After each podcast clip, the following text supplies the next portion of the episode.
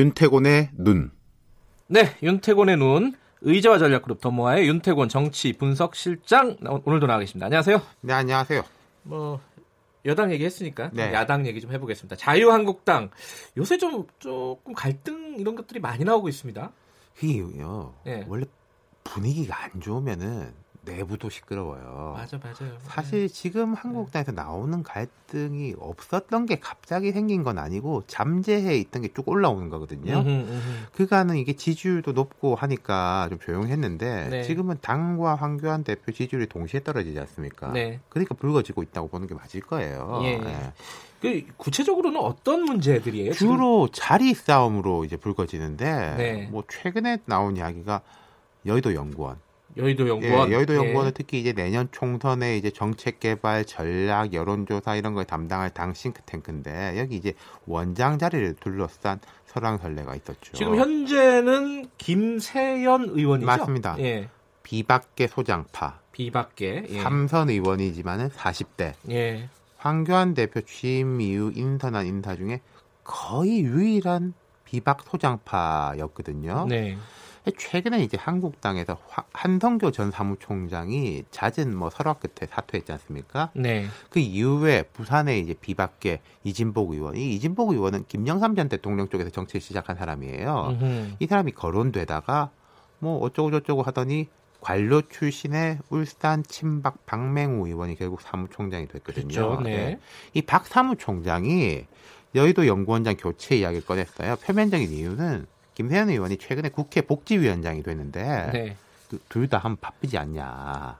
예, 이런 논리. 이게 많이 평소에 많이 나오는 얘기라서 지금. 어, 예. 어디 뭐 누구 내보냈대 이런 얘기 그렇죠. 많이 하는데. 예. 하지만 어쨌든 예, 예. 비박계에서는 지금 당에서 보면 주요 요직 중에서 사무총장, 사무부총장, 대표 비서실장, 대변인, 여의도 연구원장 이런 한 다섯 개 중에서 네 개를 친박계가 차지했는데 네. 요 마지막 하나까지도 접수해 가지고 뭐 공천을 좌지우지하려 하는 거 아니냐 음흠. 이런 반발이 있었고 그러니까 박 사무총장 측도 아니 그냥 생각해 본 거지 뭐 교체하자고 한 건 아니다 이렇게 물러섰어요. 예, 일단 그거는 수습은 된 건데. 네.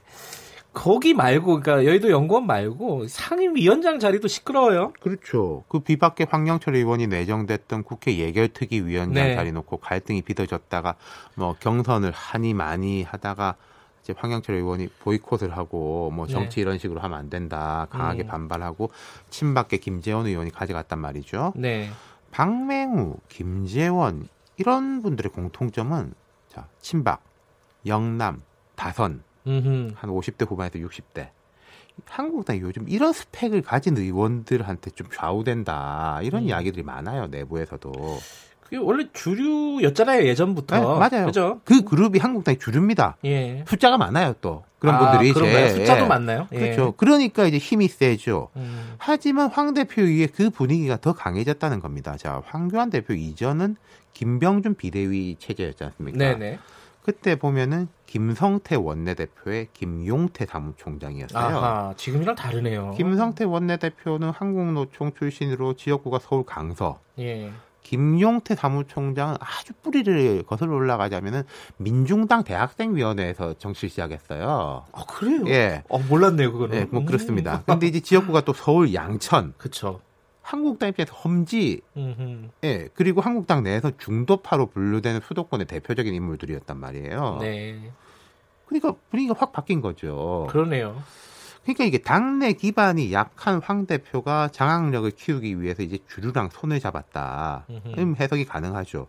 하지만 황 대표의 이제 태생적 약점으로 계속 꼽히는 게 확장성이 부족하다, 뭐 너무 보수적이다, TK에서만 인기 있다 이런 거 아니겠습니까? 네. 그럼 이제 약점을 줄이고 강점을 계속 키워 나가야 되는데 약점이 더 커질 수 있다. 음. 또 이런 기류가 뭐 총선 때까지 바뀌겠냐. 물론 저는 총선에 가까워 가면은 한국당에서도 물갈이 이야기가 한번 세게 나오긴 할 거라고 봐요. 황 대표 쪽도 그런 준비를 하고 있는 건데.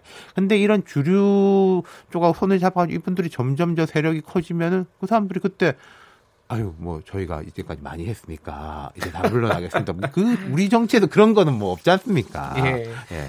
근데 이 뭐 아까 예결위 얘기 잠깐 했었는데요. 거기 말고 요즘 시끄러운 거는 국토위예요. 국토위. 여기는 또 이제 독특한데. 이거는 박순... 지금까지 얘기랑 좀 결이 예, 다르죠. 완전 다릅니다. 아, 이거 좀 제가 설명해 드릴게요. 예. 박순자 의원 경기 안산 이분이 이명박 전 대통령 때 정치를 이제 비례대표로 시작해가지고 그 지역구로 전환해가지고 성공적으로 음흠. 안착을 했는데 네. 지금 국토위원장이 타임을 거부하고 있어요. 근데 네. 작년 한국당 의총에서 작년 의총이 뭐냐면은 작년 이맘때는 20대 국회 하반기가 시작할 때거든요. 뭐 네. 뭐 문희상 의장도 되고 막 이럴 때인데 이 상임위원장을 국토위는 한국당 자리다. 이게 네. 정해졌습니다. 그럼 한국당 내에서 뭐 누구를 하느냐 뽑는 거잖아요. 네. 그때 이제 한국당이 또 3선 이상 의원들이 워낙 숫자가 많아요. 네. 그래서 지금 삼성들이 대부분 하고 있죠, 네. 한국당은. 그러니까 1년씩 나누자. 박순자 의원 1년, 홍문표 의원 1년 이렇게 1년씩 나눠서 맡기로 결정했어요. 이 두 사람은 다 굳이 따지자면 비박계에 속하는 사람이에요. 음, 네. 그러니까 뭐 비박 몰아내고 친박이 될 차례도 아닌데 박 의원이나 못 나간다. 버티고 있는 거거든요. 아니 이런 거 처음 보는 것 같아요. 그러니까 저는? 이게 개파 발등의 문제가 아니라 그냥 예. 버티는 겁니다. 박 의원 주장은 이런 겁니다. 얼마 전 예. 국토위 전체 회의가 있었는데 국토위원장은 무엇보다 전문성이 담보돼야 하는 자리다. 대도시 광역교통 문제, SOC 투자 등 처리해야 할 현안이 많아서 전문적인 음. 경험과 정책 능력이 매우 중요하다. 예. 뭐 틀린 말 아니죠. 근데 박순자 의원은 전문성이 있고 홍문표 의원은 전문성이 없냐? 별로 그 근거는 없다는 아, 거죠. 뭐 본인이 뭐 이제 국토 개발이라든가 뭐 나는 관심이 많다. 관심이 많은 건 맞겠죠. 아, 아 거기에 특별한 경력이 있는 건 아니에요? 국토위원장 한 게 경력이죠. 아, 그게 네. 경력이에요? 네. 아, 그건 좀 이상하잖아요. 네. 자, 그러니까 뭐 어쨌든 내가 할 거다 이거밖에 그렇죠. 별로 없는 그러니까 거네요. 상임위원장 좋죠. 특히 국토위는 SOC나 도로건설 담당하는 곳이기 때문에 아주 노른자위입니다. 그렇죠. 근데 이제 이런 시각이 있어요. 내달 8월 달에 그 신안산선 착공이 있다. 아하. 아까 이제 지역구가 안산이라고 말씀드렸지 않습니까? 그 네. 그 착공식에 국토위원장 자격으로 참석하고 싶다. 뭐 이런 거 아니냐. 음흠. 박순자 의원이요. 비공식적으로 이런 이야기를 했습니다. 1년 남았는데 내가 6개월 더 하고 남은 6개월 홍문표 의원 해라. 근데 저라도 그건 못 받는 게요. 지금부터 6개월 하면은 예. 정기국회, 국정감사, 내년 예산 편성 다 끝나고 말하자면 연말이나 내년 초에 넘겨주는 거잖아요. 예. 내년부터 총선 모드를 해가지고 상임위 아무 관심도 없어요. 총선 끝날 때까지는. 예, 예. 이게 말이 안 되는 거죠. 그래서 지금 한국당은 박순자 의원을 이제 윤리위에 회부한다 네. 이런 입장인데 이건 기본적으로 박순자 의원의 개인적 문제예요. 당의 음. 문제라기보다 하지만 지금 한국 당 내에서 당내 약속, 영, 권위 이런 게 떨어져 있다. 네. 이런 이야기가 되는 거겠죠. 평소 같았으면은 어 당신 내 이런 식이면 내년 총선 불이익 준다라는 식이면은 내놓거든요. 그러질 않는다는 네. 거죠. 어, 잘 하겠죠. 자, 여기까지 네. 듣겠습니다. 감사합니다. 자, 윤태곤 정시 분석 실장이었고요. 실장이었고요. 자, 잠시 후 3부에서 다시 뵙겠습니다. 일부 지역국에서는 해당 지역 방송 보내 드립니다.